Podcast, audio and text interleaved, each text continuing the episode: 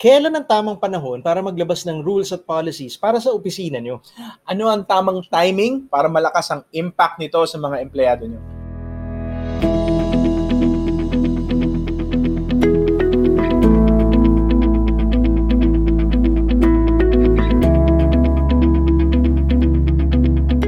Welcome to Legal Guide Philippines, where we simplify the law to help you make better choices. I'm attorney Erwin Zagala, and I'm with my partner. Attorney Ramon Ramirez. And in this video, we will be talking about the best time to issue yung mga rules and um, policies ng isang kumpanya. Attorney Ramon, bigla ko Hmm. tuloy naalala kung paano nila ginagawa yung mga tulay at saka mga dam sa malalakas na agos na ano na mga ilog. Naisip mo ba 'yon? Kasi 'di ba kung malakas yung agos ng tubig, Mm. paano ka magtatayo ng mga structures like dams, 'di ba? All right, right, right. So ang ginagawa nila, yung agos, dinadivert nila para dito tuyo. okay, Pwede so, ka magtayo. so kung wari, ah, gagawa sila ng dam. Oo. Ito yung river, Oo. 'di ba? Ah, hindi naman pwedeng gumawa ng dam habang dumadalo yung river. Exactly. So, ang Kasi ginagawa nila- mahuhulog yung mga pylon, ang or hirap. foundations. Oo.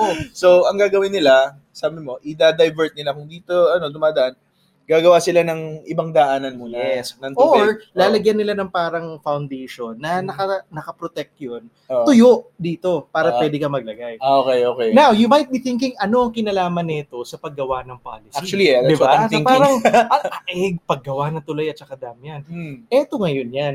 Think of the water as behavior ng mga tao ninyo. Mhm. Okay? Behavior. So, oo. So, the best way to create foundations to control behavior, kasi yung Mhm. dam, di ba, kinukontrol na yung agos, Mm. yung current, Mhm. Same thing with behavior, gusto mong kontrolin eh, di ba? Mhm. Yung agos. Yep.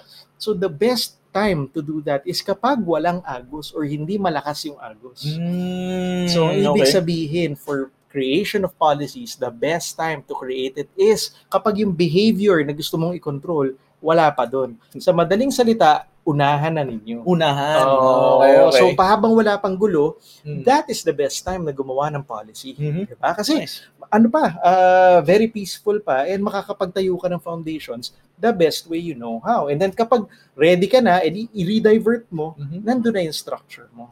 Ano mga example na Attorney Irwin? So kung- real world example. So kung kunwari gagawa ka ng policies pagdating sa late, Mhm.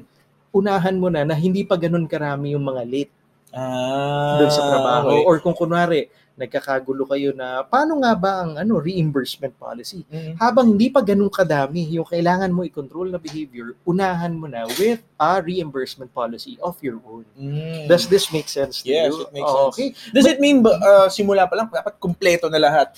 Hindi naman. Kasi Okay. kagaya ng mga dam at ng mga bridges, Mm. wala namang masama na paunti-unti nagdadagdag ka or nag-strengthen ka or nagmo-modify ka. Okay. So okay. tuloy-tuloy lang yun. But the best time to start is habang wala pang kinokontrol masyado. Oo. Okay. Medyo kalmado pa. Mm. And may tatlong advantages kasi yan, Attorney Ramon. ano yan? Number one, if hindi pa ganun kalakas yung agos, madali pang mag-construct. In the Mhm. same way, sa policy, malinaw pa yung ulo mo. Hindi pa Mhm. nagkakagulo eh, di ba? Okay. Na kunwari, 100 na yung pending na reimbursement na Mhm. kailangan mong i-manage, di ba? Mm. At least ito, tahimik pa.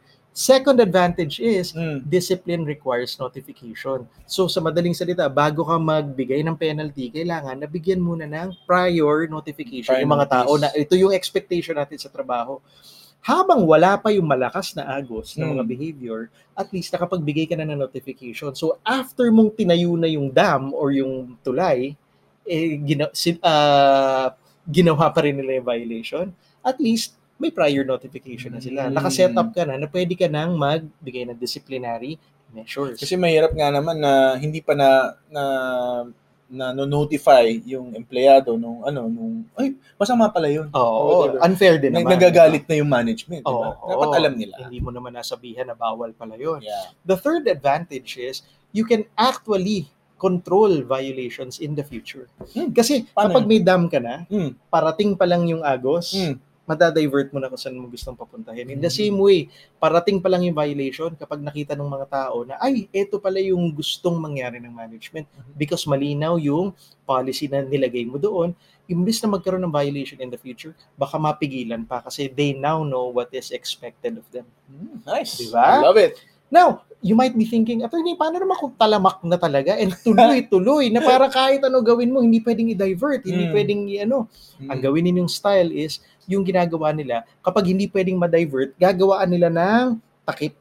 Okay. So put yourself in isolation. Create a space for yourself na nakakapag-isip ka ng maayos. Pull out mo Mm. muna yung sarili mo.